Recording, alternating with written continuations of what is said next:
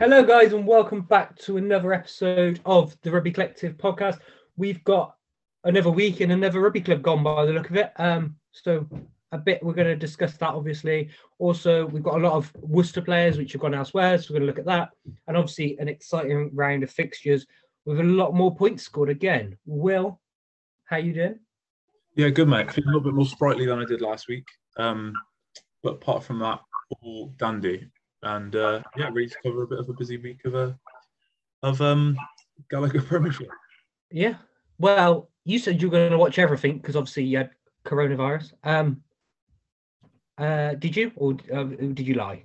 Uh, I lied. I was a bit ambitious. Um, it's actually still tough to do a lot of stuff when you've got COVID and in bed for the weekend. But yeah, Well- I watched a decent amount. What are you meant to do if you are in bed? You were just not trying. Yeah, no, that's, that's true. That's a fair point. Fair point. I tell you what, the problem was, James, was the scheduling, and I mentioned this the other day on Twitter. Um, I've got the PRTV package and I've got a BT Sport, but what am I supposed to do with both of them if all of the games are on at the same time? Yeah, it's true. And there was what two games on Sunday this week, which is Yeah, At the same time, Yeah. if there was a game on at one and a game on at half three, then I would have watched them both, but I couldn't. So Well, we'll find out which ones you watch later.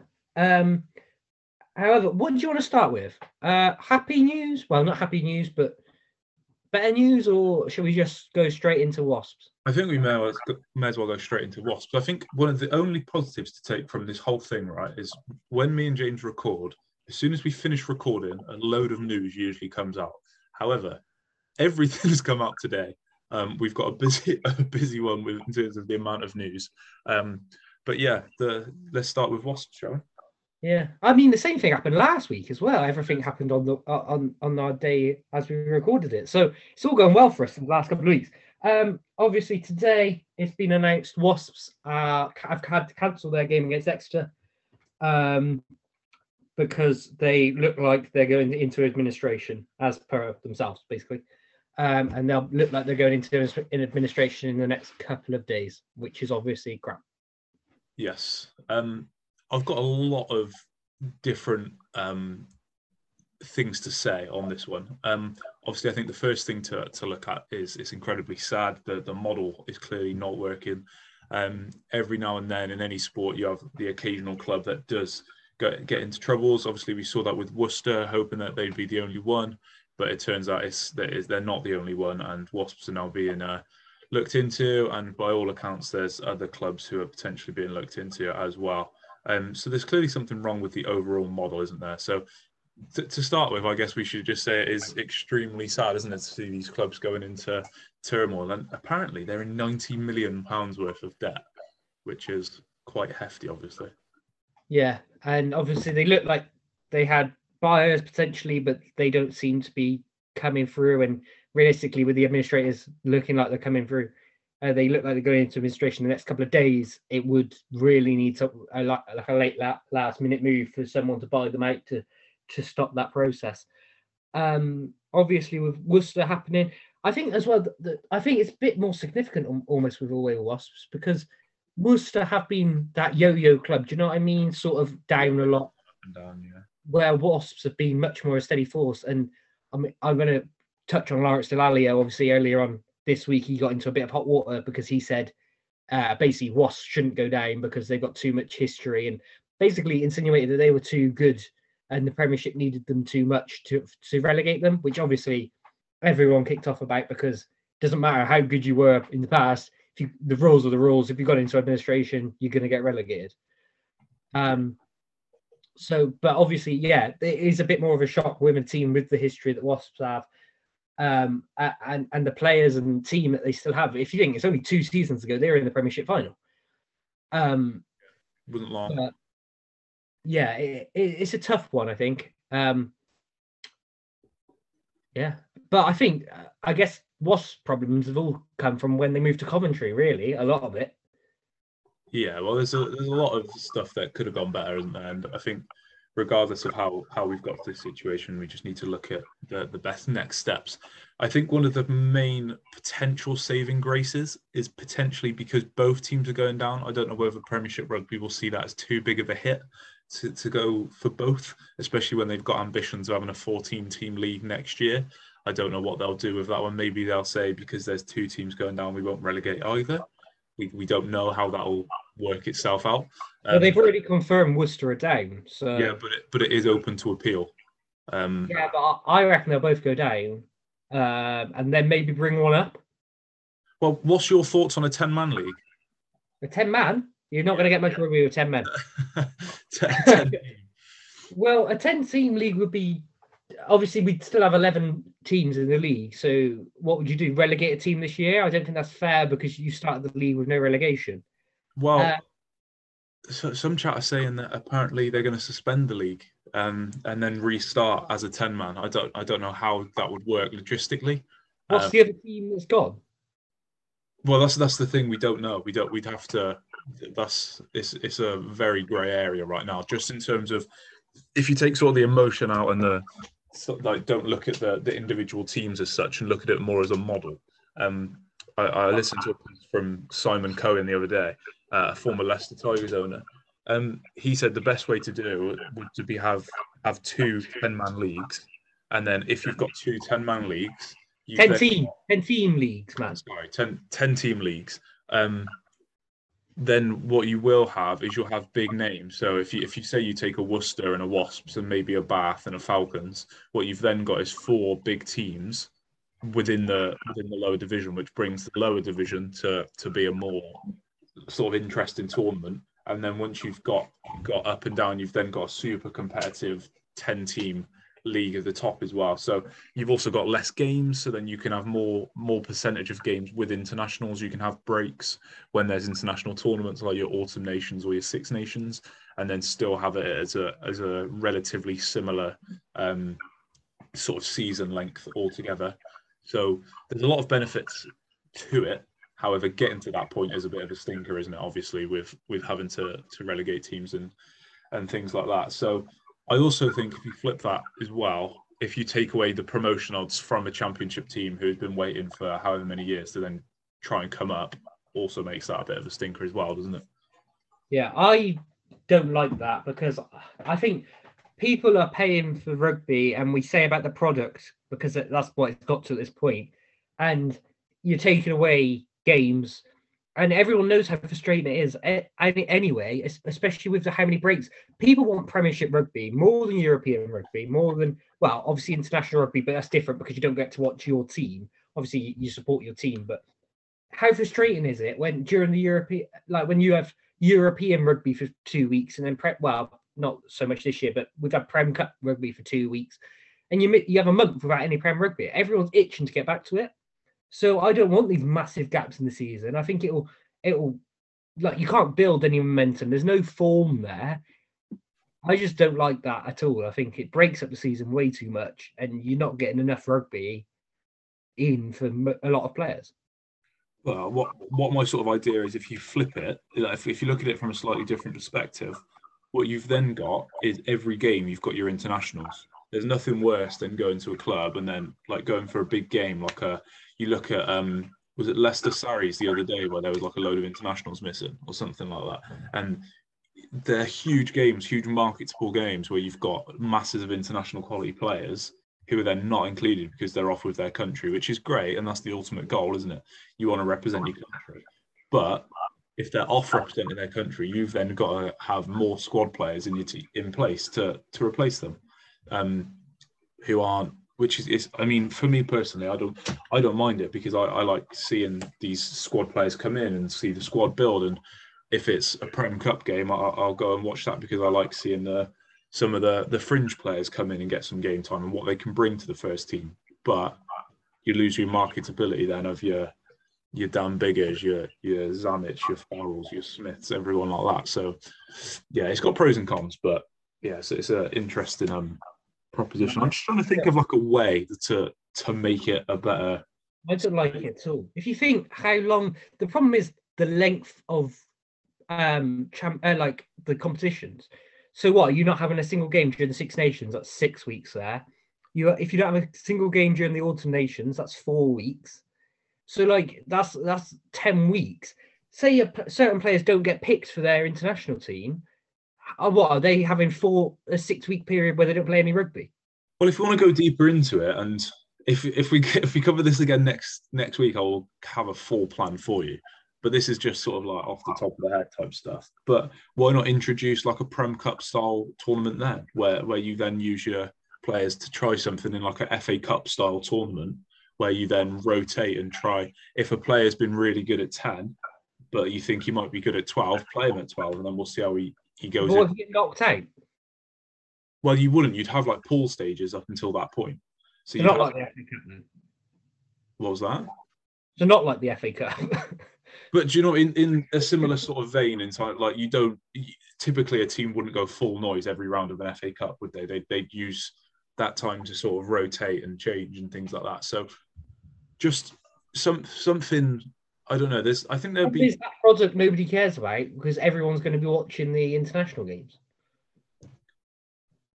Yeah, but then I don't think that's that matters as such, does it? Because then yeah. what, what I'm saying is, if if that's if that's the case, then people aren't coming to the the Premiership games as much anyway. Yeah, but most of them are. Like most of your teams will go and as long as your game's not on at the same time as an England game, say, generally most teams will still go and watch. Maybe your casuals won't, but your season ticket holders are still going to go and watch your team during the Six Nations. Yeah, I guess so. But I don't, I don't know. I think I think it's just a. I'm honestly I don't know if that's the right or the wrong answer. I just and I don't think there is right or wrong answers right now. I think I think the bottom line of it is the Premiership model right now isn't working. We can see conclusive proof of that by two teams about to go into it. well in and about to go into administration and to be relegated to the Championship. So regardless of what what Premiership is saying about the model and how it's great and everything like that, the bottom line is it's not right now, is it? No, but I think I, I don't know. It's difficult because you look at France and what France really doing different to us. Well, what France, France thriving. What France is doing different to us is they've got a competitive second division, which gets a lot of viewership and a lot of footfall.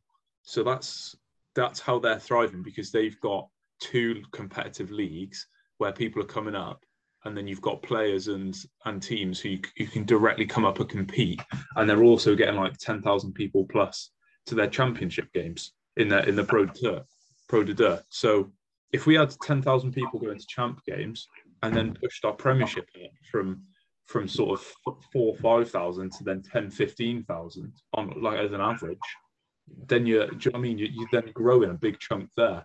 And to get to that point, you've got to you've got to change a lot of stuff. I think ticket prices is something you've got to change, marketability. One of the things I find, if if you go to football, obviously me and you are both football fans. We're both we both like our American football too. Um, if you want to look at, um, I don't know, so let's think of an example. So I, I follow Man United, right? So Hannibal Mejbri came through a couple of years back, signed from um, Monaco as like a 16 year old or something crazy like that as a as a 16 year old from a Monaco player who was Tunisian, I wouldn't know a thing about him, right? However, you, you type his name in on, on YouTube, like 10, 15 compilations and reviews and things of this player will come up. This is a player playing in the top division who's playing in the academy, um, sorry, playing in the academy of a top division club. As soon as he has a first team appearance, you then know who he is because you've heard about the reports, you've seen the signings announced, you've seen uh, videos on him. You've seen what he brings, what what he's doing, where he's playing, everything like this. You know what sort of player is coming up, and it builds an excitement around this player. With how many times have you been to a Gloucester game, James, or or seen a game on telly, and they've announced an academy players in, and you said, "Who who the fuck is that?" Because you've you've not heard of, you, you don't know who he is, and it's like, "Oh right, who's who's this guy?" When Louis Rees came on the scene, there was a chat about him being a really young player, which was great and exciting. But imagine you saw a couple of compilations in the run up to that of him tearing it up, playing for like a um like a 21s or a reserve side. Do you know what I mean? That, that would then just bring once he makes his debut, you've then got that feeling, right, this player's going to be something special because he's done this. I can't wait to see how he gets on. I think for me, that's a huge thing that that that Premiership aren't doing. You, you don't we don't know these players coming into the to the league for the teams that we support, and I think that's a massive loss for for the sport. Well, yeah. And also, you look at it, the championship, half of them don't really even have stadiums or grounds at all. Yeah, that's so, it. Yeah, I don't know. It's a long way to go. And also, you speak about the NFL. They were speaking about. I was watching the game because obviously it was on um, London last week, and they were saying it's looking likely you're going to get an NFL um, team based in London, maybe even two over the next couple of years.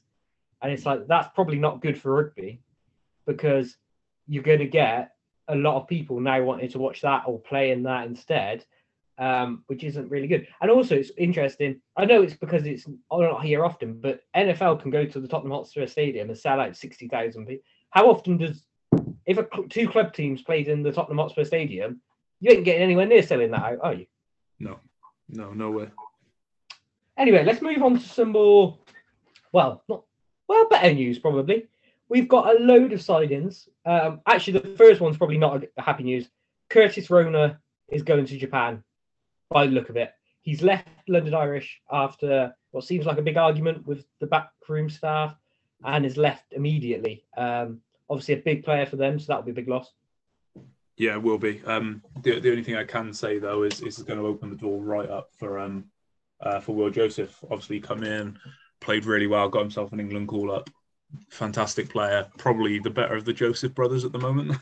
um, On so, form, maybe. I don't think you can say he's better currently after what no, Jonathan no, Joseph has right done. Well, they, they, they faced off the other day, and Irish came out quite comfortably, didn't they? So I think he probably yeah. wins that accolade for now. But yeah, I think it, it's the, the door is wide open now, isn't it, for Will Joseph to come through and thrive? Yeah, and it's an exciting backline to do it. With, they've got a quite a young backline anyway, so it's, it's, quite a good one to go into and thrive. Um, and yeah, look dangerous. Uh, in other news, Dan and Jean-Luc du Preez have both signed new contracts at Sale, which is obviously massive for yeah. Sale because they're both integral pl- players for them. Um, I don't think there's much more to say on that. No. No, I think yeah, that's this is what it says on the tin. Just two huge, outrageously powerful Saffers, really, isn't it? Great yeah. signings. Um, then more Worcester players I um, we spoke last week obviously about Duhan van der Merwe and Rory Sutherland. You've now got um, Kitchener and Howe have both gone to Sarries on three month deals. Um, so they're probably injury covered by the look of them, um, which obviously may turn into longer deals. Uh, but good signings for Sarries, you'd say? Yeah, yeah, I'd agree. It's nice to. I, I was surprised that Kitchener didn't go earlier. Actually, um, just a real, real workhorse in the second row. So can't complain with that. Tom Howe obviously looks a, a good player too, so good to see him having some rugby. I think Will Chudley has just moved to, I want to say Coventry as well. Is it Coventry that he's just gone to? I don't know. Will Chudley's just found himself a club anyway. I, I want to say Coventry, but don't quote me on that one because it may be something different. It's definitely a champion club anyway. Okay, well, good for him to find a club. Yeah, Joe Batley has gone to Bristol. Obviously, recently went from Worcester, uh, from Bristol to Worcester, and now he's gone back uh, so it'll be good to strengthen a, a, squad that is slightly struggling, but we're going to talk about that in a minute. Um, and then some more news out of Northampton. Um, Dan Biggar is leaving, and Fin Smith looks to be the replacement. Yeah, I really like um, the Fin Smith in move. I think it's really good. What I don't get is apparently a lot of people aren't very happy with Grayson, which I think is weird because I think he's pretty good. I, I, every time I've seen Grayson, I've, I've always seen him as a pretty good replacement, to be honest. Yeah, you've been quite hot on Grayson, um, but Fin Smith's a good youngster. Obviously, this move looked on before. Obviously, all the Worcester stuff happened.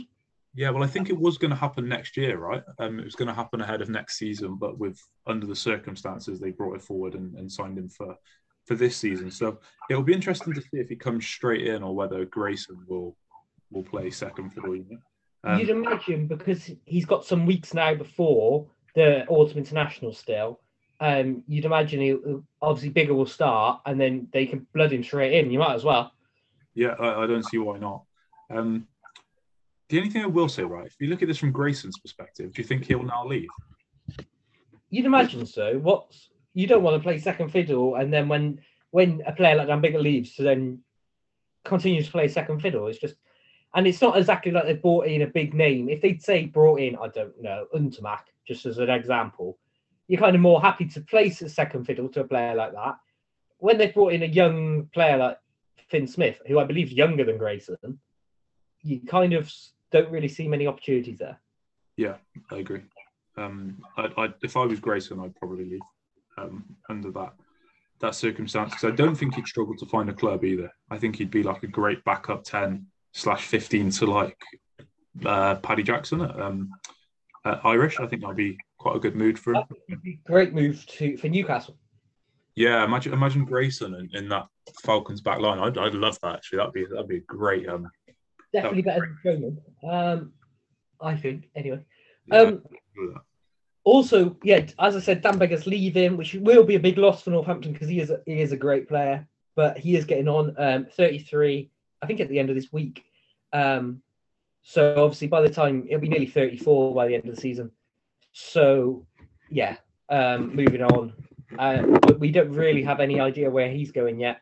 Uh, could be Wales, obviously, if he wants to go back home.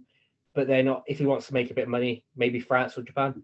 I can see him getting a little bit of a, a retirement bag in France for a year or two. Yeah, just yeah. I, I, would like to confirm that though, but but yeah. yeah. It's, it's, a personal preference sort of thing, isn't it? Whether he wants to spend more time with his family and kind of retire, um, or go off and make a bit more money. Um, well, I, can't, imagine he's short of a, of a few quid though. No, no, I can't imagine. Um, and also staying on fly halves, uh, Elton Jantjies, the South African um, fly half, looks like he's going to Toulon. I think he has signed for Toulon. I'm not sure whether this is just a rumor or if it's confirmed, but it looks like Jantjies is going to Toulon. Yeah, well, he's had a had a decent little um, had a decent few cameos in a, a South Africa shirt, hasn't he? So, yeah, I think say more than a few cam- uh, cameos. Um, yeah, well, he's um he's well, I'd say he's probably back up to uh Andre, right? well, he bumped him out of the team at, at one point, Pollard, when he wasn't playing very well. Um, True. Although maybe his little brother's even better because his little brother's Herschel, the scrum half, isn't he? Yeah. And he looks quality. It's just he's stepped behind Faf de Klerk. Yeah. Which one is it that has just been kicked out of the squad? I have no idea. I think it was um, Elton Jantjies. It was the it was the fly half. For being a naughty boy, but yeah, that's a tell for another day. Um, I, don't yeah. want to confirm if that was him, but yeah, it was. It was him. He had a, um, a thing with the one of the physios or something like that. Nutritionist, I think, actually. Yeah, something along those lines. Well, he was a naughty boy anyway, and uh, yeah, but no, I think he's, he's an extremely talented rugby player, and maybe now that he's not in the South Africa fold for the time being, that a trip to France, a couple of quid in his pocket, and uh, hopefully playing some nice shiny French rugby. Yeah, kind of fits the mold. I think quite an attacking flair player, so fits in well at France. Um, and obviously, some obvious uh, sad news is coming out of Bristol that Harry Randall, he's not died or anything. It's not that sad. Yeah, you brought um, that up to be. Very... Yeah, I know. Yeah, he's not dead. He's um, I don't know what he's done, but he's injured. He's out for four months. What has he done? Do you know? uh, something to his leg or, or, knee or something like that. He's in a he's in a um, yeah. A brace on his leg anyway. So he does yeah. have some dodgy knees, does Randall? Yeah, well, he's out for four months anyway, which is stinking. Yeah, it's, it's a couple of seasons. Is that three seasons in a row? He's had knee injuries. Quite possibly, yeah. Um, I don't want to confirm if it is a knee injury. No, but if it is, he, he does have. And um, if you do your ACL, it can be a recurring sort of thing on, especially on the other leg, which doesn't really make sense. But um, so let's hope it. Oh, it's not an ACL because of the time you don't recover from ACL in four, four months. I think I think it just proves that the Bristol curse on scrum halves isn't gone because during the last season when they injured about 28 flipping the scrum halves and then every time they injured one they brought a new one in and then they got injured shortly after. Yeah. Um, um, if you're a scrum half, don't go to Bristol. Is the moral of the story? I think, um, I think the worry for Bristol is not their replacement because obviously Uren can come in. It'll be who then replaces. It's the it's the backlog, isn't it? Who then comes in after that and so yeah, yeah is that Venter still on their books? Um, because obviously he came in, looked good, and then got injured. Um, yeah, Venter, did you say? Yeah, they got a Venner. Venner, maybe Venner, Venter, Venner, same. Well, didn't he come on and he was on for about twenty minutes and then he did his ACL, right? Came, uh, came. Yeah. He well, he went from Gloucester to loan to Hartpury and then yeah. moved to Bristol. So yeah, they signed him and he came on. I think it was against Worcester was tearing up, nailing people, made a break, and then did his knee in. um, what was his first name? Toby, right? Toby, yes, I believe. Um, yeah, not. Um, but yeah, talking of Bristol, we're going to go on to their game. Um, and Uh, actually, no, we're not. he plays for Jersey Reds. So- Oh, so he's moved on. Um, so they got him for 20 minutes and then were like, ah, no, you're injured. Someone else can pay your injury bill. Um, we're not going to move on yet. We're going to talk about referees um, and the standard of referee. And maybe this is part of the problem. Um, we'll discuss that now. Uh, was this a request? This was a request of someone. Um, wanted Yeah, us to look refs. So yeah, we got a message in from Glenn. Um, he has asked me to discuss refs, so I, I proposed it to you, and he did say that this could take. He's very aware this could take a full a full episode, which I think he might be right. Um, we're going to try and do it in 10 minutes. So, But yeah, I think one of the things that I wanted to say, right? Um, do we, all the topic I wanted to bring up on it on refs, um, do we think the laws have become too subjective, or do we think that the standard of refereeing has actually dropped, or do we think it's a bit of both? So was this, the- was this the question put to you or was this your question? I don't want Just the question was just, um, well, it was less of a question, more of just a statement saying Right. um, we should um, Talk about about some of the uh, uh, the the refereeing. Um, Well, I think it's a good point. Um, we try not to smack on refs too much on the pod. Um, I especially do go harsh on refs when I'm at games and when I'm talking to you personally, but we try not to because it's just, especially after games, there's no point digging them out unless they've made big, big errors. There's not really much point digging them out because they get stuff wrong, and that's kind of, kind of just always going to happen. Um, and they get a lot of hate anyway, so we try not to dig them out too much, don't we? yeah, yeah, for sure. But now we're going to spend 10 minutes doing it. So uh, here we go. We've stored it up. And so I think personally, I think what the biggest issue, and obviously um, feel free to, to chime in whenever. Um, I think in in a couple of seasons ago, the biggest issue was head contact. I think anything to do with head contact was just ridiculous. We saw really silly red cards for for head contact, which I think to the credit of referees has been much better now. We've seen some head contacts which have been deemed accidental, does it deemed uh, a rugby incident more, which I think is great. I think that's the direction we need to be going in. Um, keeping head um, head injuries as a priority, but also looking at them from a realistic standpoint. That you, you are putting yourself on the line, and it is going to be part of the game, unfortunately. So I think that's good. I think for me, the biggest inconsistency is breakdown officiating, and I think when you've got athletes on the level of of a Jack Willis now, of a Tommy Reffell. Um, I think any inconsistencies like that can really, really change the way the game's played. Um, Yeah, well, I, oh, sorry. But I was just saying, on. Maro, Maro Itoje is the prime example of that. If he gets on the right side of a referee, he looks like a world beater. If he gets on his wrong side, he gives away about five penalties in the game and looks awful. yeah, completely agree. And I think I think that's it, isn't it? And what is you could take the an identical ruck with an identical jackal, and one week someone will will give it as a penalty, one week someone will will just let it play, one week some he might give it the other way as a penalty. So with something which is as fine a margin as that, I think it's really difficult for one for refs to officiate it, and two for there to be such a stark difference between ref to ref as you go. Um, so yeah, I don't know where you stand on that, but for me, I think that's one of the biggest problems, and I think it's also quite easy to to get around. Yeah, I, I mean, it is. I think most people have kind of accepted referee to referee at this moment in time. It is different, um, which is a problem. But I think more people people don't mind if a referee during a game is consistent. If they consistently give stuff, then I think most fans are happy during that game.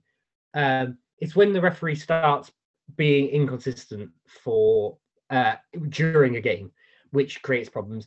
And also, referees will then do that from week to week. If if a certain referee, like Wayne Barnes, is consistently a bit more lenient on any head or high tackles, where some other referees are like shit hot on it, like any, any hand or arm anywhere over the shoulder or towards the neck, right? That's that's at least a penalty, if not a bin in. Whereas uh, I think Barnes is a lot more lenient on right. He was falling, he was dipping, so it's not it's it's nothing. It was just an accident. Yeah. Um, but yeah, certain referees will give something one week and then the next won't give it, and it, it doesn't really make sense. But yeah, I, I agree. Uh, around the breakdown, it is it is a bit of a mess. Um, certain players, yeah, won't, won't get things. Um, and also, I think another problem I think with referees as well, momentum.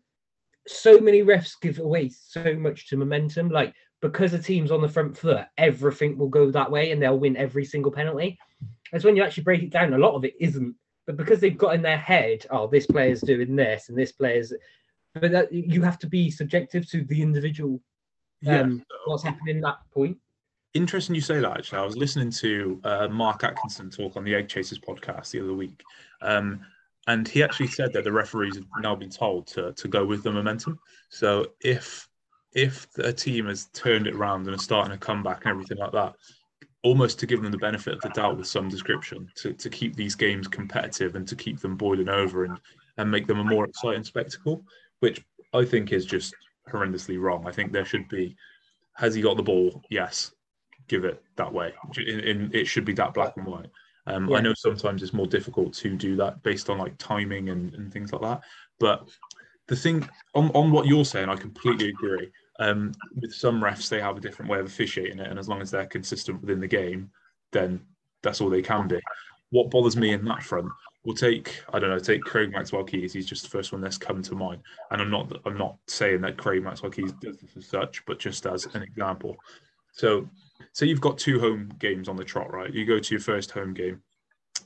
Um, you know that Craig Maxwell Keys is is officiating the match. You have a look at the way he performs, um, the way he officiates the breakdown. Because I imagine most clubs will do that in the run up to a to a game with a ref. Um, if he says Craig Maxwell Keys gives everything, as soon as you're over the ball and got your hands on it, it will give it straight away. Um, so we're going to compete at as many breakdowns as we can. We're, we're maybe going to change the personnel in the team. So we've got um, we've got Tommy Reffell playing seven instead of Hanro Liebenberg because Tommy Reffell offers more at the breakdown in that sense than than Liebenberg does.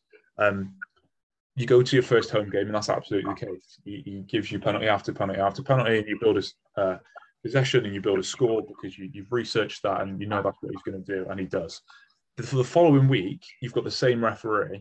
You then go for the same tactics, and you go for the same um, outcome, you, you do it exactly the same quality at exactly the same time with exactly the same decision making behind it. However, he doesn't give you anything and it then starts to ping you for it for, for things like hands in the ruck or no clear release. And then all of a sudden, you've then got pumped because you're given away penalty after penalty because you've put your jacklers in based on the same referee giving different decisions for the same act. And I think that is where it just becomes so unmanageable when refs are literally changing their views of it game to game you, there's no way you can prepare for that going into games. You, you've literally that that can be the difference in so many matches as well. Yeah. I think the other thing is as well refs go into the changing room before a game and talk to the squads and tell them right today lads i'm uh, i'm going to be extra hot on xyz and um, so watch out for doing this pro- probably because there are a few who phoned them up and gone, right, you weren't very good at this last week. Can you can you make sure you're better on it this week? Um, but it would just be nice as fans to kind of have a bit of that a bit of insight to know, right, this referee this week is going to be. I I know it's difficult to do, but this referee this week is going to be any time a player is off their feet, like off their feet at all, over the ball, and their hands are ball, right, straight away your opinion. There's no little, oh, right, he's slightly past the ball, he can come back onto it. No, anytime he's gone past that ball, right, he's pinging it because he's off his feet, he's not supporting his weight. If if you could, you know that they're focusing on those sort of little bits, and you then see it getting pinged time and time again, I think it does make it a bit easier as a fan. But um, anyone who's played rugby at any level will know the referee will come up to you and just be like, right, at the start, we'll t- talk to both teams and tell them what they're looking for specifically that week and certain referees are, are hotter on other things. Uh, if you have that little bit of insight going into it, it does make a difference because you'll know, right, that's given that way. I understand why this this referee is just extra hot on that certain thing. Yeah, I, I agree, and stuff like that is what we want to see. We want to see that in fruition more, though. You know, we want to see, we want to see this is what we're looking for. Like, well, I think when they trialed the TMO, that you could hear it around the ground. That is uh, so good. I think they should try. I think they should try everything the ref, pretty much anything the ref says. Not everything during the game, but like anything, um, like the ref says as well during the uh, like decision wise. Should you should hear uh, a clip of it because I think they do that in rugby league, don't they? Um, I believe in rugby league you can hear the whole conversation. I believe they do it in some Southern Hemisphere games as well. Yeah, it it makes it just so much more transparent. You know, it like TMO. Sometimes you're like, what are they looking at? You don't have a clue what they're actually looking at or why. Um, or or some try. If you're in the ground, you're looking at a try decision and it's been disallowed. You're like, what? Why has that been disallowed? You can't actually see a reason. Um, so I think it makes it better.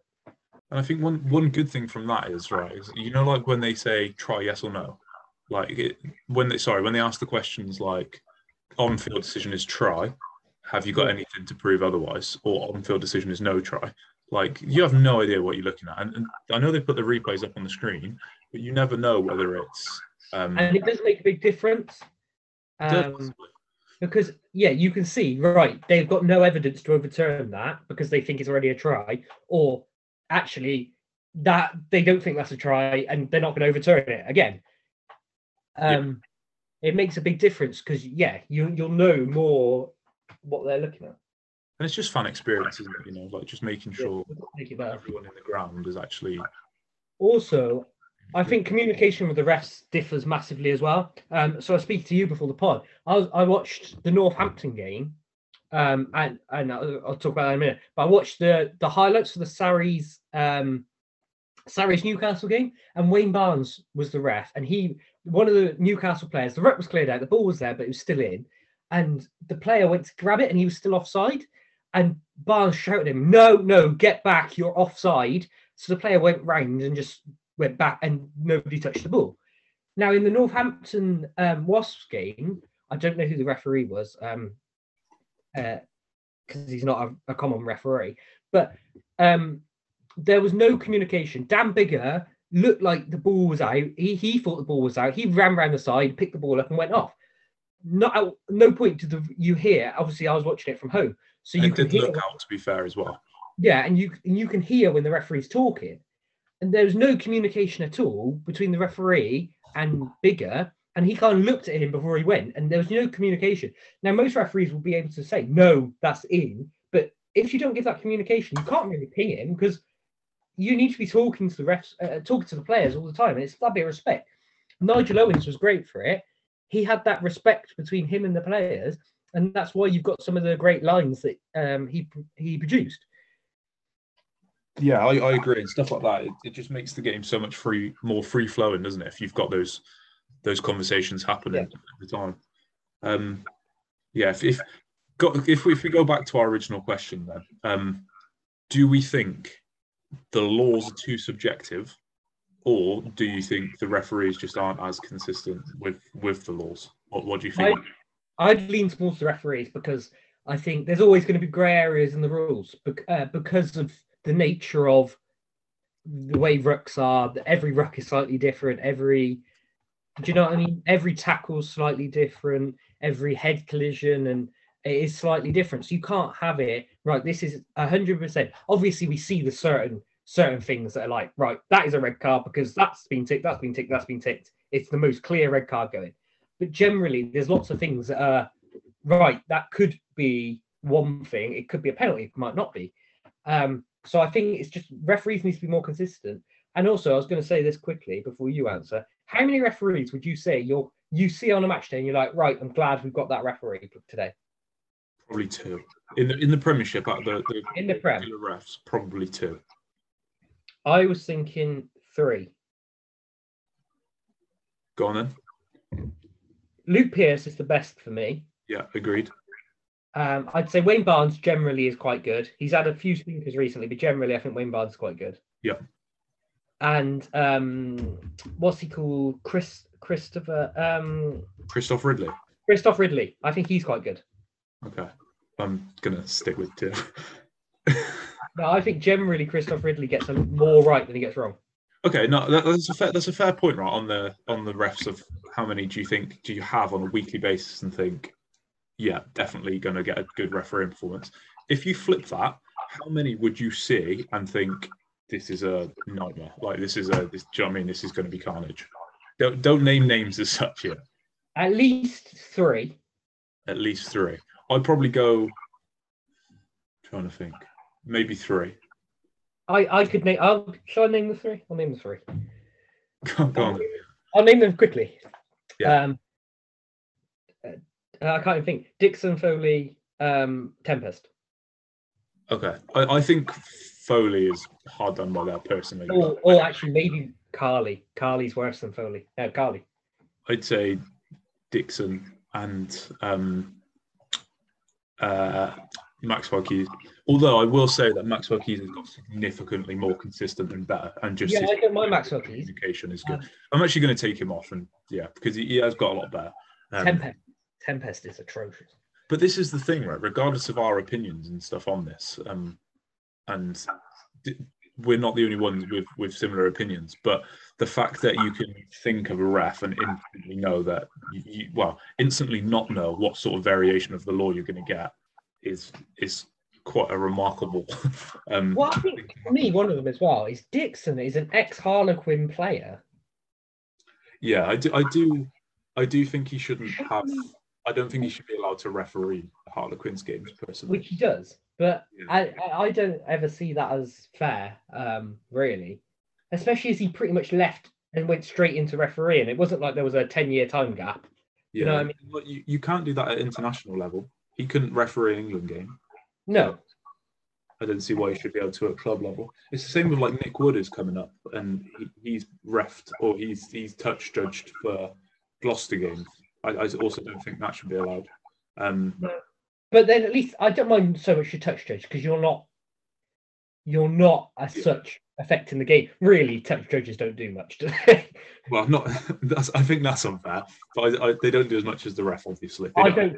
I think that is completely fair, and I think touch judges should do a lot more. I think it make a referee's job a lot easier when you see touch judges um, actually interject and give their opinions on stuff.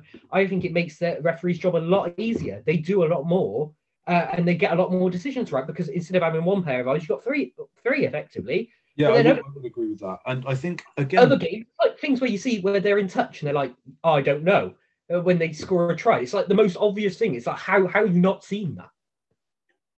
Agreed right? On on one thing um one thing on that how much do we hear the touch judges? Whether we're watching on telly whether we're watching in the You ground? hear it on telly. If they speak much on telly, Oh, hang on though. hang on though but i think and i could be wrong but i think when touch judges speak we hear them through the ref's mic. We don't hear them through their own mic. No, The- we, the I've people- it no no no. The only people you hear on a match day are a ref and his tmo you won't hear interjection from from the touch judges only when they're stood next to the referee no, I've it- heard it because they'll say like knock on, and the rest of the, the that's the that's the TMO though, no? no, no, no, it's not because the TMO can't. The TMO can't call a knock on. The TMO can't intervene for a knock on. Hmm. Hmm, I don't I don't think you hear touch judges. The TMO can only interject if it's dangerous play, or um, or the the referee goes to them basically. Yeah, but, yeah, but it's it's like when you hear like a knock on called, is that not the ref saying is that been dropped or something like that? And then the TMO can say, Yeah, yeah, that's a knock on. Yeah, yeah, yeah. But sometimes you'll hear it and it's not like they'll just say it as it's been knocked on. Hi, Jimmy, think you're wrong, mate. Well, Uh. On uh, on on my point, which is clearly correct, um, we don't know how much they get involved.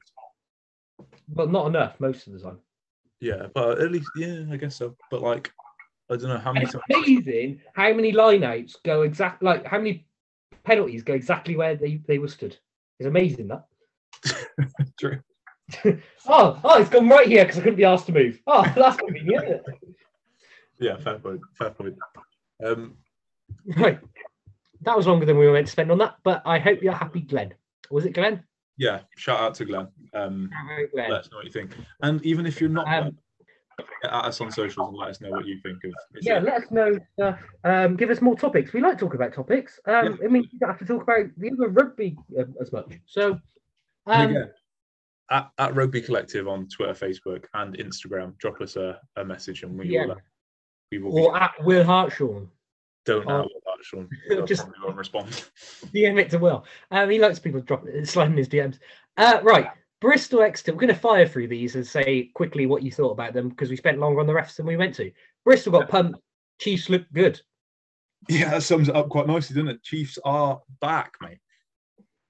Tore them apart in that second half. Um, and I think the thing is, the big thing for that is, you said last week you looked at it and you said, right, well, it's interesting because obviously Bristol lost to Newcastle, and um, you were like, oh, they've lost all their big. They didn't have a lot of their big names out. This week they did, and they got pumped.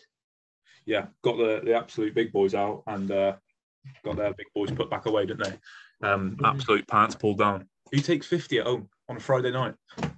Mhm. And I would say um, this is the first good team they've played, and or maybe not the first good team because they played Irish, but maybe the first team they've played that's a top, a true top four contender.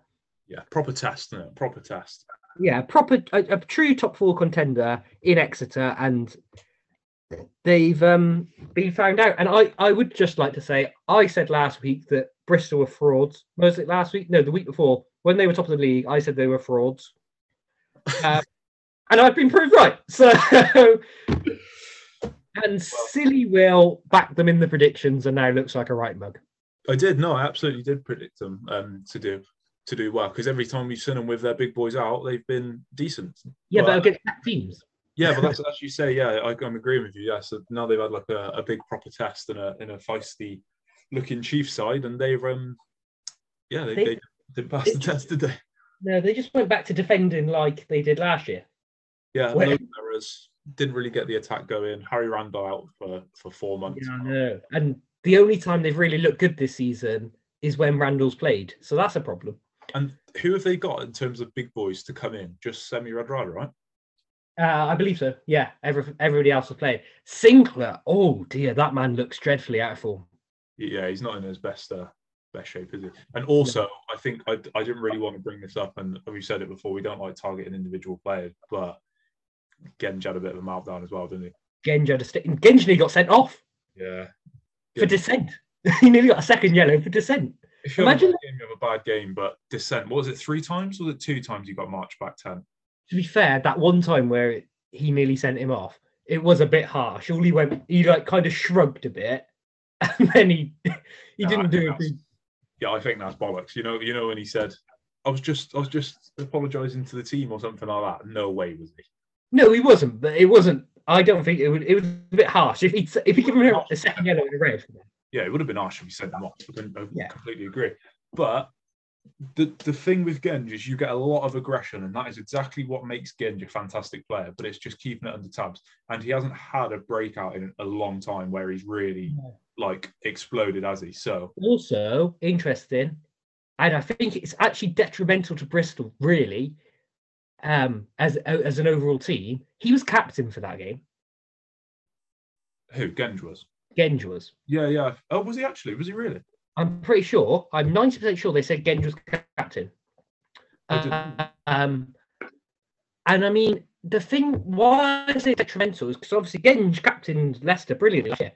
But what does it say to the team? A player who's come in in what like uh, five games ago is your captain. Yeah, I, I do get this argument. I know where you're going with it, but I actually don't see much of a problem. If if a Premiership winner has just come in from captaining someone um, last week, I don't think is don't think is uh, last week last year. I don't think it's much of a problem personally. Yeah, but it, to me it just suggests you've got like l- very few leaders in your team. Well, maybe so, and also I don't think he was captain. Was he not? I think I read they said he was captain. Um, I will keep on googling it. I'll keep on uh, looking for you, but I don't. Um, know. I tell you another thing. That the uh the the the winger, the flanker who looks very good, whose name I can't remember again, uh, Chris Christian or whatever he's called, Christ. Oh, Chr- Christ Tshiunza. Yeah, him. He's Welsh, and he said he's only going to play for Wales. Did you not know this?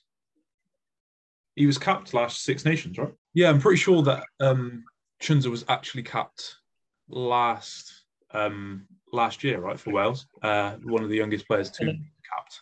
I just saw an article that said about him saying he'd never play for for uh, England. So I assume that meant he hadn't been capped because, well, but obviously not. Stupid, stupid article. Yeah, well, you're actually wrong twice, and because Genge wasn't captain last week either. Well, I'm pretty sure they said at one point on the commentary about him being captain. Um, who was captain in the first half? Uh, he Didn't he go off at half time? He did, yeah, for Dan Thomas. So maybe Genge became captain in the second half. Maybe I was right.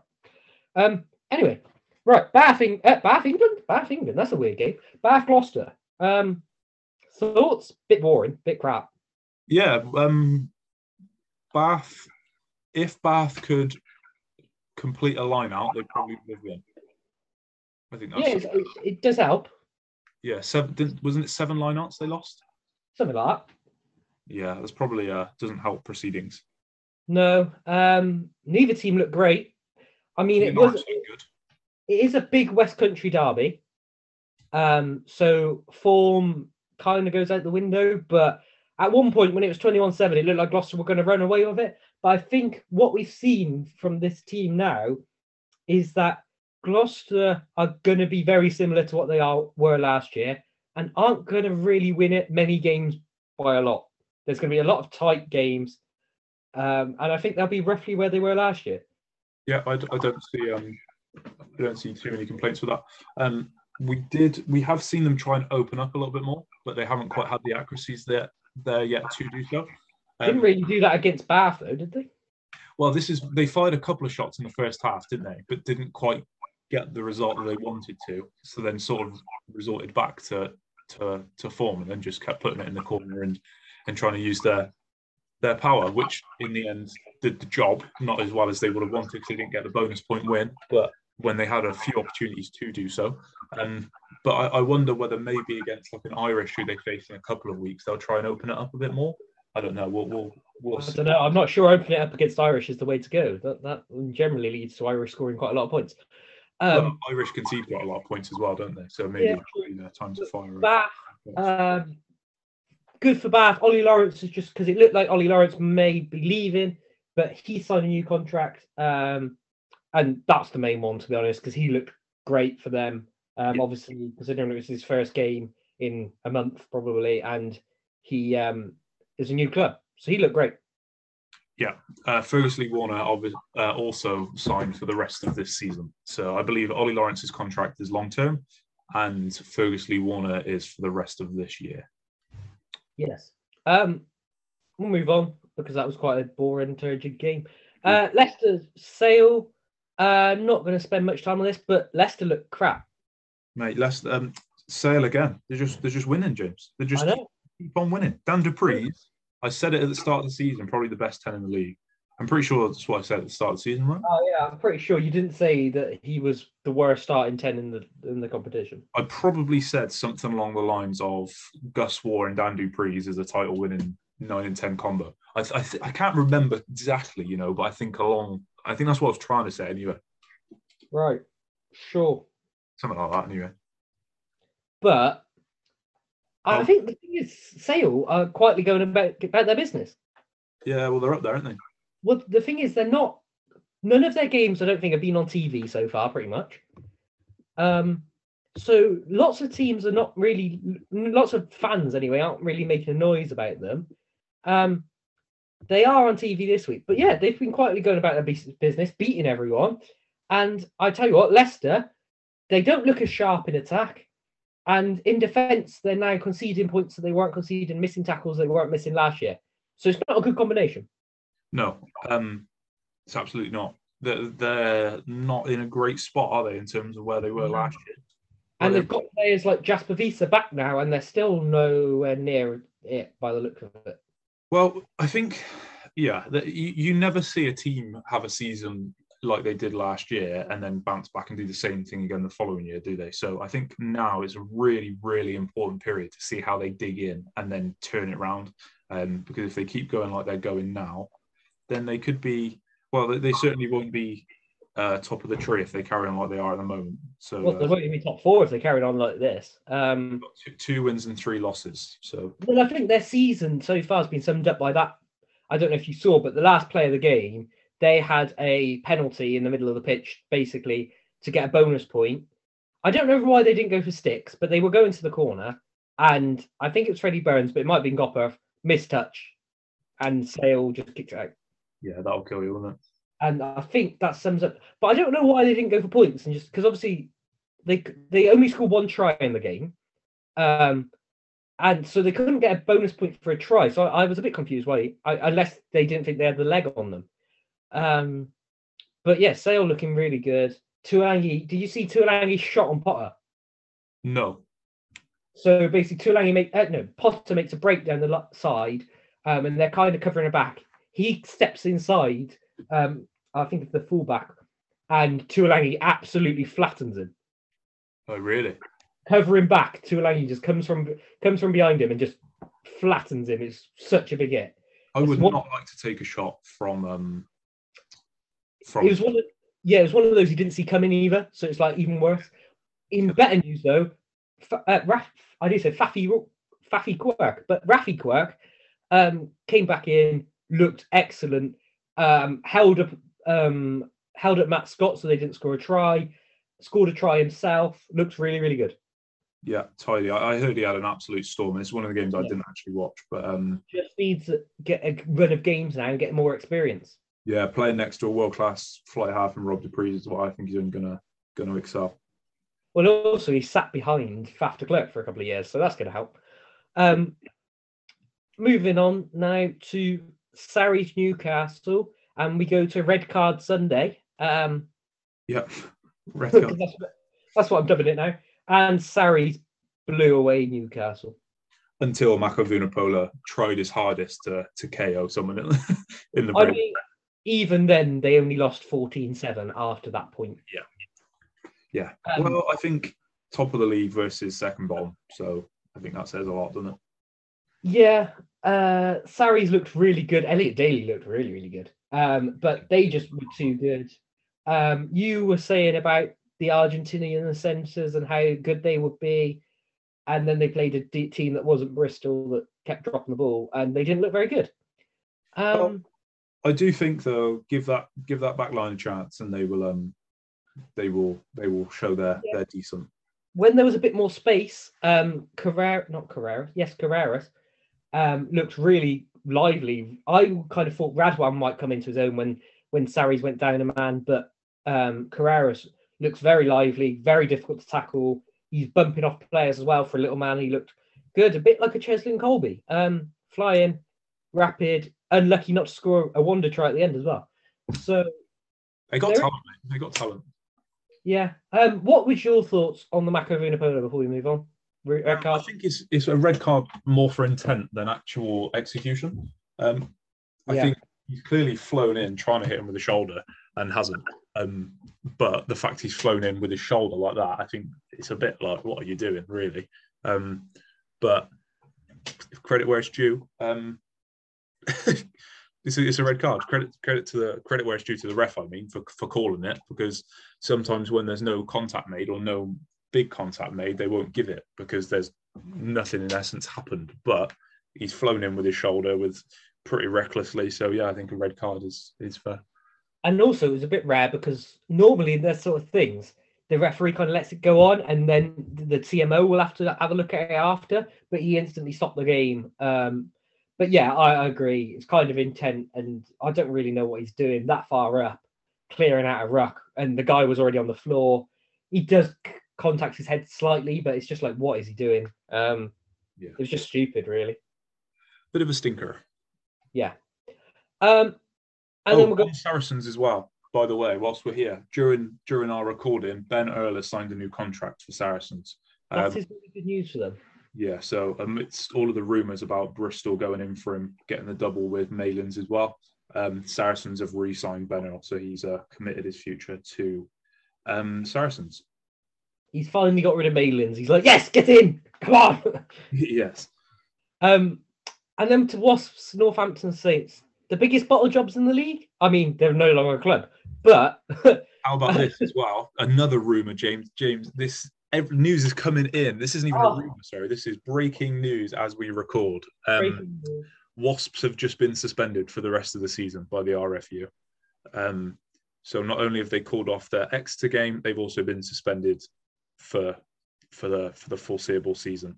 Foreseeable. Um, Um, so, yeah, I don't know what this means in terms of players, in terms of where Wasps are as a club, where they are with the 90 million debt. But for this season, it looks like we won't be seeing Wasps for the rest of the 2022-2023 season. So we have an 11 team um, 11 team league as as it goes. And Baxter has also come out and said he'd be very surprised if we don't see a 10 man league by the end of it. So whether there's another club in difficulty, we don't know. Um, but but yeah, it's not looking good, is it? um, no, but I'm still going to bash Wasps, whether they're playing again this season or not, because they are bottle jobs, man. Yeah, they, they did two tries in the last two minutes, wasn't it? well, yeah, it was a try in the 79th, basically, and then Wasps kicked off, and Northampton, four phases later, scored a try. Four phases. So after two, two things I want to say on this one, right? Was that pass for the last try forward flat. flat? Okay, I, I think probably same, to be honest. I, I always give them. I give the benefit of the doubt flat. I gave Hogs the benefit of the doubt the other week flat. Yeah, that's true actually, because you can't see for shit. Um, Yeah. Flat. and the red card? It's a red card. Um, whether Jacob Umaga knocked himself out doing it, he he got crushed into Skosan's ass. Is basically what happened. Um, yeah, he's looking at the ball, not looking at Skoson. Skosan's jumped, and he's just ran, um, and then ran into him basically, and uh, put his arms around him, and taken him out. And then Skoson lands and hits his head on the floor. Um, now, unfortunately, Umaga was the player who got hurt worse. Um, but it's a red card. Yeah, I think my, my only one problem with it, right, and I, I fully agree. I think it's the right decision. It's more in how they got there. Um, was when he said he's not in a realistic position to compete for the ball. But he wasn't. I think he is though. No, because he. Well, no, he wasn't. Because Skosan was because he has to get in the air to compete for the ball. You can't. You're never going to catch the ball on the floor when a guy's jumping up in the air above you. Well, I think he was in a realistic position. How the fuck was he ever going to catch that ball? Well, Do you see? Do you see how far above his head Skosan caught it? Skosan caught it in front of his face, and he jumping above Umaga. okay. What what I think let Umaga down, regardless of what whatever in, in terms of like the run up to it, was the way that he wrapped his arms. Um, Well, yeah, I think that was just of the oh, I've ran into him. My arms have kind of gone out.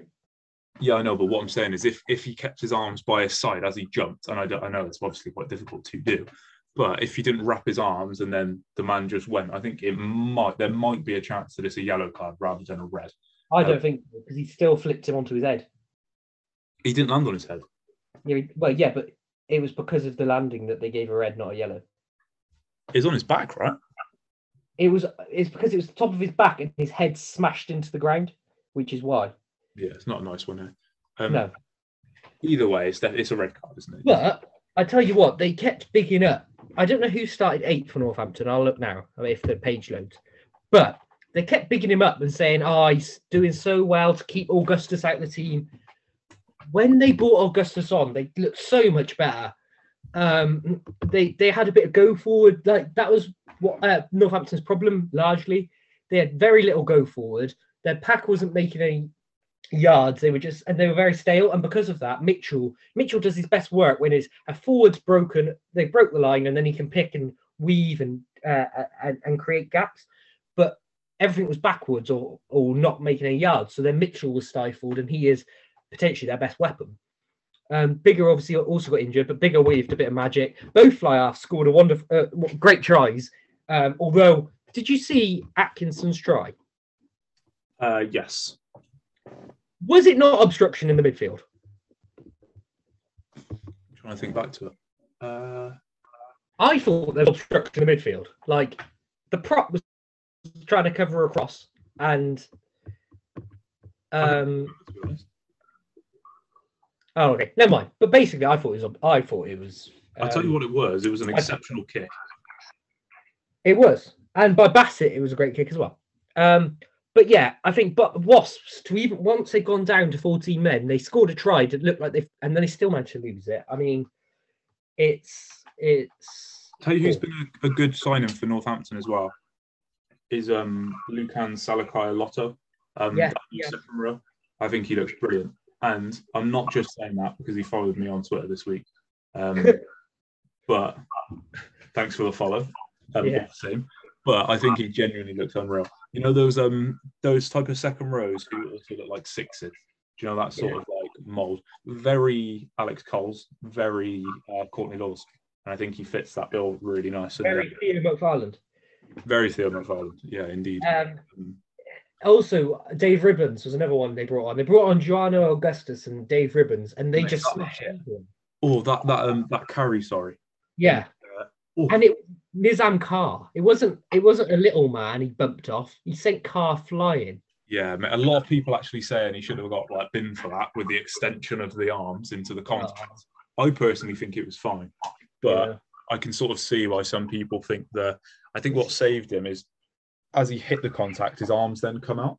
Yeah, salty Wasps fans like because they lost.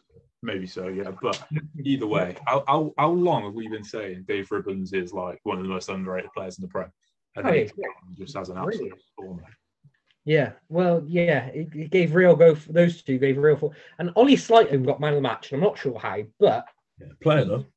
yeah, he, he gave them good go forward as well. Um, and it was a big win, I think, for Northampton because they've had a bit of a stop start, well, mostly stop season. Um, so if they'd lost to Wasps, that would have been a big kick in the teeth.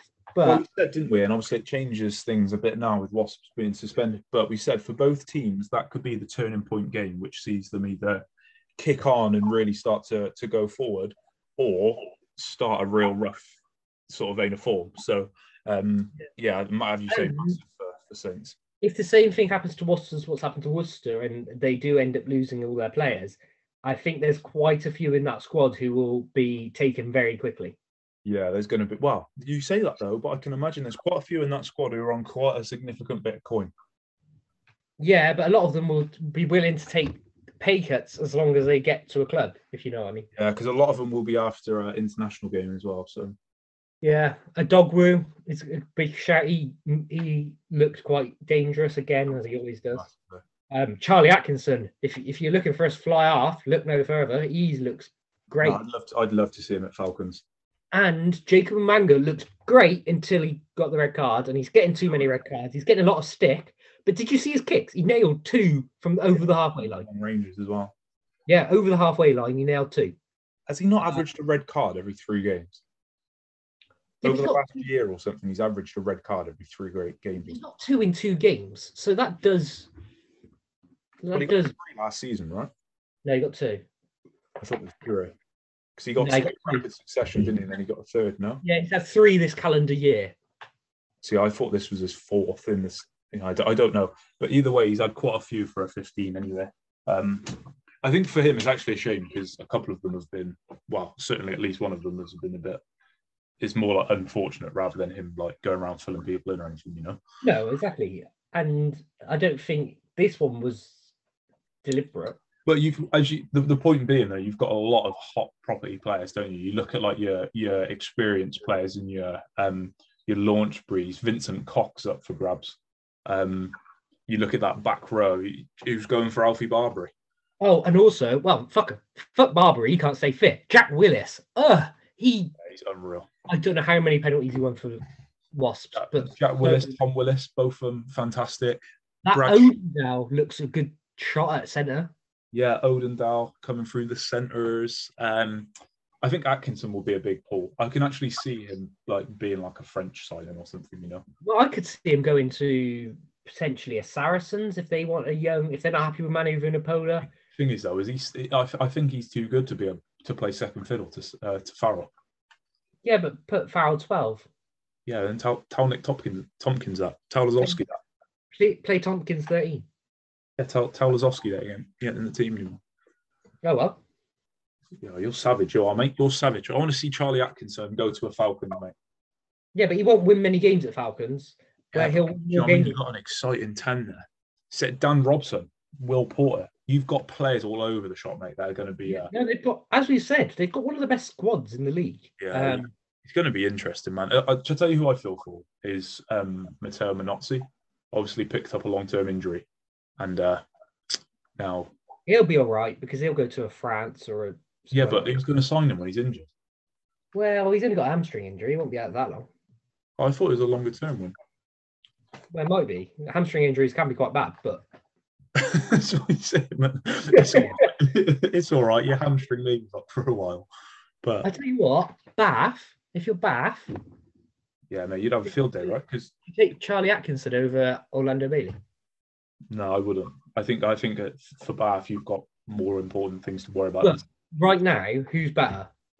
Yeah, but I don't. I don't think it's the point of who's better. I think it's where do we need to improve. If we've only got limited salary, Surely they can't bring any more players in. They just signed half of Worcester squad. Uh, I'm sure they probably find a way, mate. I reckon everyone's laughing at Bath because they all went right. We knew Wasps were going under next, so they were like, right, we've not gone in for Worcester, and we'll go in under Wasps and take all their players because they're better players than the Worcester players.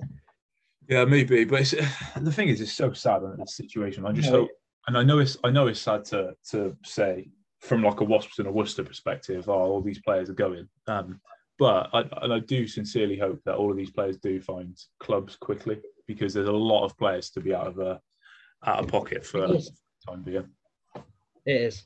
Um, I think the thing with Wasps is a lot more. They've got a lot more high profile players, which may help them, especially abroad, get um, teams. Yeah, yeah, that's that, that's a good point actually, and I think you probably will see a lot of uh, abroaders. abroaders, foreigners. Uh, uh, right, on to predictions because this pod's going on and I need me tea. Um, uh, last week we drew again, um, so the record is two to me, one to Will, two draws. Um, but I still kind of want to claim a win because I said Leicester would beat Sale and that game was close. But you said Bristol beat Exeter, and I think for that, that's just a howler. Like The game's the game, mate. The game is the game. the absolute howler. Um. Anyway, we drew. Uh, on to round six, playing this weekend. Um, it's an all right game of round of fixtures. Nothing really. I mean, yeah, it's, It's, okay. it's not as exciting as the last two weeks, is it? No, it's nothing really. I'll tell you what, that extra Wasps game would have been good. Um, but unfortunately, that's not happening now. Um, and we actually still have a full round of fixtures because Worcester were this Worcester's bye week. So obviously, if Worcester had been out, we would have been down two fixtures. But because it's Worcester's bye week, we've still got five. Um, so that's another thing that's sad, isn't it? We're only going to get four games a week. Yeah, that's true. Well, hopefully I can watch them all now. Yeah. Um. Right. On to round six. Yeah. Uh, Sale at home against Irish. Got to be Sale on it. I don't know. You're the big Irish fanboy. I do love Irish. I do really love Irish, but I think Sale at home with uh, world class 9-10 combo. It's got to say. Yeah, I agree. I think their packs too going to be too dominant. I think that's when Irish struggle a bit if they come up against really dominant packs. Um, you just don't get the opportunity to get your backs the ball, and that's where they really thrive. So I'd go for Sale as well. Yeah, I think that's fair. Um, Gloucester at home to Bristol. Another derby, back to back derbies for Gloucester. I think you've got to go Gloucester, right? If Worcester had played, they would have had back to back to back derbies, wouldn't they? Yeah, it would have been exciting. Um, I think Gloucester, based on the fact they're at home, um, I think what you do risk is Bristol come in like four guns blazing after a bit of a hammering at home last week, um, and rumours that Radradra may be fit and ready to go. So, yeah, could be an introduction. Um, but I'll, I'll go with Gloucester. Yeah, I'm going to go for Gloucester as well because I think Bristol are crap. Um, uh, uh, Northampton, Newcastle. We're going to agree on all these predictions, I think. Yeah, it could be. It could be that way. Um, mm, Northampton. You should go for a different one. Just so, you, Uh, should, you should go for yeah. yeah, you go to Newcastle and I'll, I'll go for Northampton. Um, yeah, I think they'll have too much for them. Um, I think it might be tighter because Newcastle have not been, uh, sorry, Northampton haven't been that solid defensively, and with those wingers, Um, I think there's some points in there for Newcastle, but I think Northampton will have too much. Yep, agreed. Uh, I'm going to go first this time. Sarries Bath. Um, I'm going to go for Sarries at home, taking on that momentum. Chris, you sure? Yeah. Also, Bath, just because I have a little dig at Bath, why not? Uh, Bath are, if Worcester were in, Bath are technically 13th in a 12 point, uh, in a 12 team league. 11 team league. 11 team, they're 13th in an 11 team league. That's pretty ropes, isn't it? it's, it's not looking great for them. Bath are only climbing the table because all these teams keep going into administration. They're like, come on, we can get there. We'll get top four by the end of the season. Top eight on the horizon. Uh, we shouldn't laugh. no, we shouldn't. It's bad. But what can you do? You either laugh or you cry. Um, yeah, that's it. And always look on the bright side of life and all that. Yeah. Uh, I'm going Sarries. Who you got? Uh, yeah, Bath. No, no. You're I'll go, I'll go? Sarries. I'll go Sarries. Oh, okay. Um, we might differ here. At the stoop, have you got? Quins Tigers. This will be, probably be the game of the weekend, I'd imagine. I, I think it's going to be Queens. Uh, well, this is boring. I'll go Leicester then, just so it's not completely boring. We have a draw already. Uh, I'll go Leicester then. Okay. Um, I'm not very confident, Hey. but Did you know that it was five away wins yes last week? All wins were away wins, oh yeah, it was. which is Oh. quite interesting. Yeah, especially rugby used to be massively um, Tell you what's more interesting. home favourites. Yeah. It- What's even more interesting is we've just backed, and I know you've backed Leicester really, but I know you wanted to back Quins. Um, five out of five home. Yeah, but that's because all the good teams are playing at home. Well, it happens. Doesn't it? it happens, mate. Well, yeah, it does happen at certain points. The good teams play at home. I I found something interesting. Um, when I was looking at betting, which don't bet because it's bad for you. When the fun Um.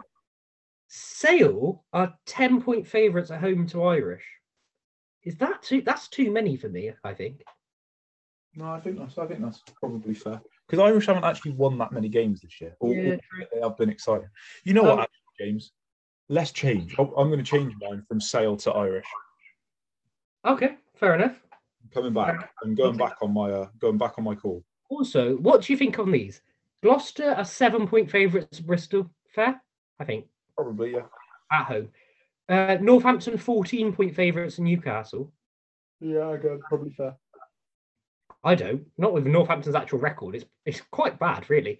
Um, I don't think they'll beat Newcastle by 14. Um, You, you say that though. When we um before the Bristol win, you said, and I quote, "I don't know where a win for Falcons this season's coming from." yeah, no, I don't. I didn't say that Newcastle are going to beat Northampton. I just don't think Newcastle are going to. Although I did say last week that they're going to, at one point, they're going to batter somebody and put about 70 points on them. So maybe I do. Um, Saracens Saracens are 19 point favourites at Bath. Yeah, I think it's it's sad, but I think it's probably true. I can't see 19 points, surely I not. can. And Quins are four point favourites against Harlequins. Yeah, I think that's I think that's maybe fair. Yeah. On the on- on my betting app, um, all the home teams are favoured. So us going for all the home teams isn't isn't too outlandish. Well, we are very knowledgeable, you know. We are. Um, and we look at our league table and go, oh right, they're all at the top of the league and they're all at the bottom of the league. right. Yeah, we'll go for the ones at the top, won't you? yeah, probably. Um, right. So just to recap, I've gone for Sale, you've gone for Irish. Yep. Uh, We've both gone for Gloucester. We've both gone for Northampton. We've both gone for Sarries. I've gone for Leicester. You've gone for Quins. Re- regrettably, I've gone for Leicester. But hopefully, I'm going to get another dub because you're quite shit at predicting. Um, anyway, so I hope you enjoyed this week. It's obviously been a bit longer because we've done uh, look to the refs as well this week. But I hope you enjoyed it. If you've got anything else, p- be sure to send it in, questions, comments, whatever, um, and we'll try and get back to you if we can. Um, but yeah, hope you enjoyed it. Hope you look for, look forward to the rugby um, for the next week. And Will and me, it's bye bye. Bye bye.